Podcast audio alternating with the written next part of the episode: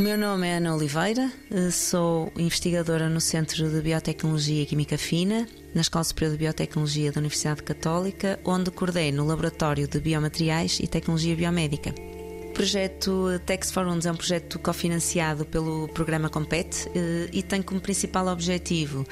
investigar e desenvolver uma gama de dispositivos médicos avançados para limpeza e tratamento de feridas, sobre a forma de materiais de penso, eh, utilizando tecnologias têxteis e aditivos de base natural para tratamento de feridas. Estes materiais visam dar resposta às diferentes necessidades do mercado, quer de materiais de penso mais simples e eficazes para limpeza e desbridamento, quer também de, de materiais mais complexos que sejam super absorventes e promotores de cicatrização e regeneração da ferida. A área das feridas, e em particular esta, esta questão das, das feridas crónicas, é um problema global. A nível europeu,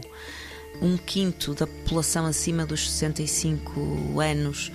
terá ou, ou tem problemas a, a, ao nível da, das feridas crónicas e, portanto, a incidência é enorme